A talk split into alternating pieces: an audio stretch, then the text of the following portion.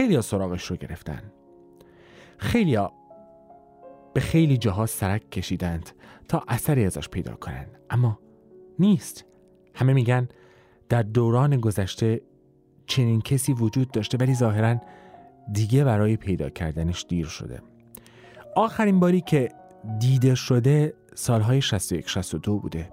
او دیگه مسن شده بود و گویا همون سالها ناگهان یک روز دیگه پیداش نشد و دیگر هم نیامد.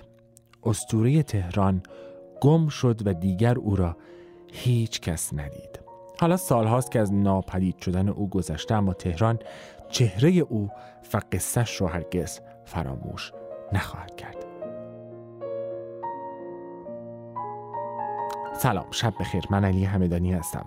دارم براتون از زن سرخپوش تهران میگم. یاقوت.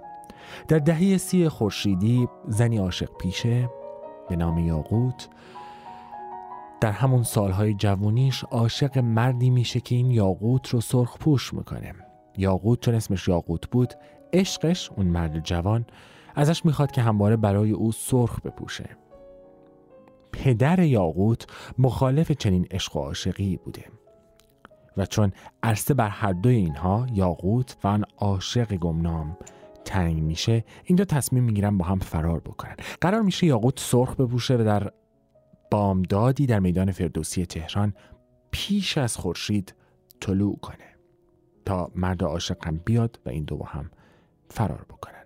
اون صبح از راه می‌رسه خورشید هم از راه می‌رسه. یاقوت سرخوش منتظر میشه. خبری از مرد عاشق پیشه نمیشه. یاقوت ناامید نمیشه فردا دوباره سرخ میپوشه. قبل از خورشید در میدان فردوسی تهران طلوع می‌کنه. آن مرد پیداش نمیشه. اون فردا میشه فردای دیگر میشه فرداهای دیگر میشه هفته ها میشه ماها میشه سالها. یاقوت معروفتر از لیلی میشه اما خبری از مجنون یاقوت نمیشه. قصه یاقوت افسانه نیست. یاقوت وجود داشته. خیلی از پدر مادرهای ماها یاقوت رو در حوالی میدان فردوسی در اون نقطه جنوبی شهر تهران دیدن می‌شناسن. قصهش رو شنیدن خودش رو دیدن. قصه یاقوت فقط بین مردم کوچه و خیابون نبوده که مشهور شده بوده. قصه یاقوت را خیلی از روشنفکرایی که اون روزها در میدون فردوسی تهران تردد می‌کردن هم شنیدن. خودش رو دیدن باهاش رفتن حرف زدن. و بر اساسش شعرها گفتن یکی از زیباترین این ترانه ها رو معینی کرمانشاهی گفته و فرشته خونده افسانه زن سرخبوش به افتخار زنی که عشقش نیومد اما عاشق موند و انگوش نمای شهر شد. به افتخار یاقوت تو شهری که تو نیستی خیابون شده خالی دیگه هرچی می‌بینم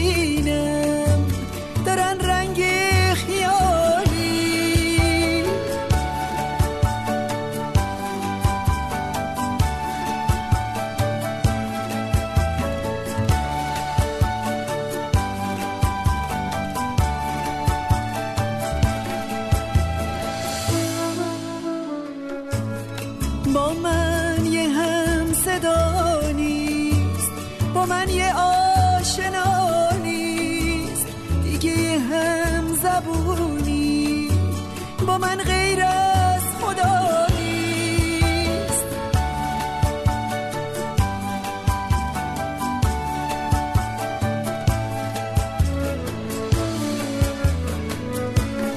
تو که نیستی منو ولون تو خیابون ببینی. تو که نیستی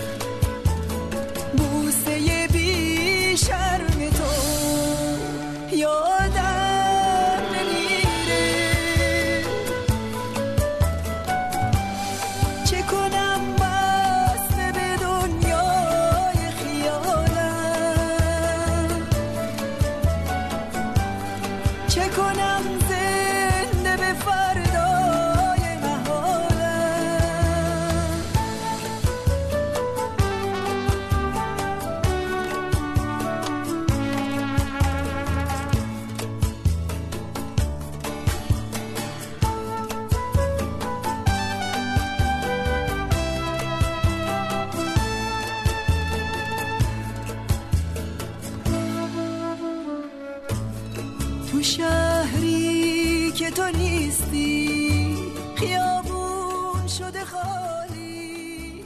دیگه هرچی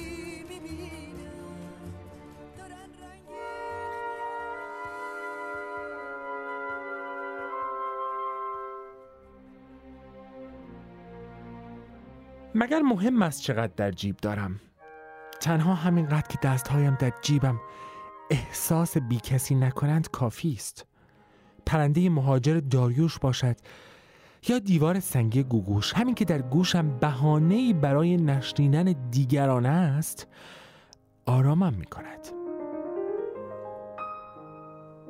قدم می‌زنم بیمنت چشمهایی که لباسهایم را تحویل می‌گیرند یا نه؟ آزادم آزاد. نه در قامت یک پرنده که در اوج انسان بودن و درگیری هایش آزادم. خاطراتم برای دیروز و آینده نگری ها برای فردا. امروز را در امروز نفس بکش. اصلا روی همین خط آبر پیاده زندگی کن.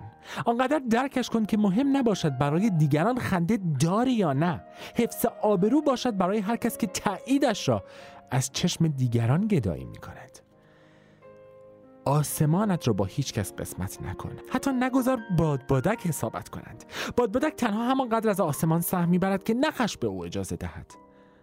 اما خود را با خیال در زمین نبودن آرام می کند نگذار هیچ نخی به تو وصل باشد. نخها تنها لایق عروسک های خیمه شبازی هستند و بس. درد دارد روزی بفهمید تمام حرکاتی که از تو سر می‌زند. بابت تفکری است که اکثریت به ذهنت القا کردند. اسارت به میله های دورت نیست. به حسارهای دور تفکرت است. تو تا وقتی محدود می‌شوی که از درونت محدود شدنی باشی. همین حرفا رو کنار هم بگذار. دست خودت رو بگیر و بی خیال تمام آنها که دو به دو قدم می‌زنند به دنیا سرک بکش. این روزها شب نمی شود که دوباره روز شوند. این روزها را صرف کن. از هر لحظهش زندگی بیرون بکش. آنقدر که جانی برایش نماند و شب شود. تمام دقدقه های فلسفیت رو چند دقیقه گل بگیر. حتی بگذر از سؤال همیشگی که خدا وجود دارد یا نه. تمام اعتقادت را چند لحظه کنار بگذار و زندگی کن. آزاد از هر اعتقادی که تو را محکوم به باید و نباید می کند همان چند لحظه کافی تا تنهاییت را بیارزش نبینی. که درک کنی دردهایت به تو اصالت دارند. دل دیوونم از تو تنها نشونم از تو. عکس یادگاری که خودتم نداری. شده رفیق شبها. وقتی که خیلی تنها میگیرمش رو به رو بازم میشی آرزوم. وقتی تو رو ندارم.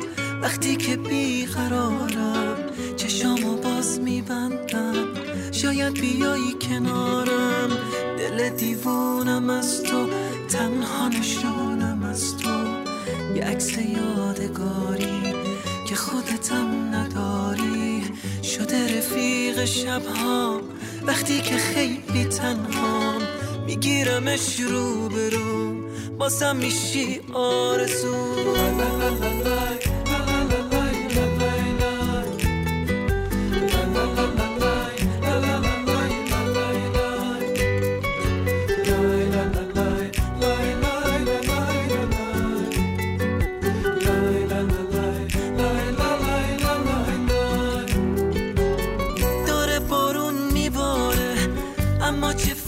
داره وقتی تو رو ندارم که بشینی کنارم چشامو باز میبندم به گریه هم میخندم. تو رو صدا می‌زنم شاید بیایی دیدنم. یه عکس یادگاری شده رفیق شبها.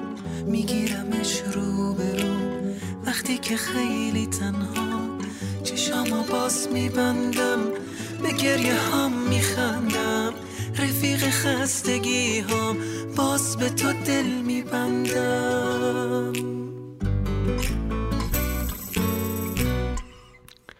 چه خوب آدم چند دقیقه بیدلیل از اینجا و اونجا هرچی که دیده براش جالب بوده رو بخونه و تعریف کنه و با هم در میون بذاره. امروز داشتم دیروز در واقع داشتم اونطور که این روزها عادت هست که ما تنهایی رو با این کتابچه مجازی همهگیر فیسبوک تقسیم می‌کنیم. داشتم میگشتم. دیدم یکی از دوستان نشناخته و ندیدم چیز قشنگی نوشته. نوشته در واقع تجربهش رو نوشته. نوشته آخرهای شب وقتی تهران آرام می‌گیرد وقتی صدای یک تصنیف قدیمی از یکی از آپارتمان های کوچک همسایه ها در ساختمان میپیچد حس خوب عجیبی دارد.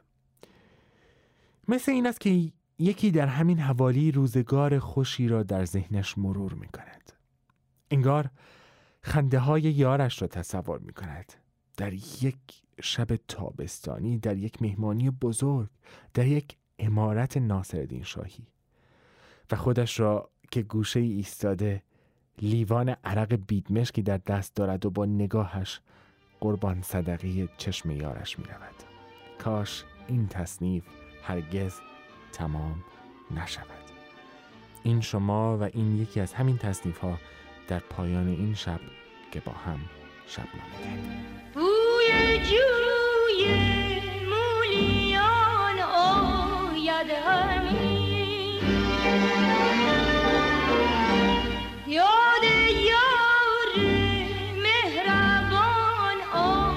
suddenly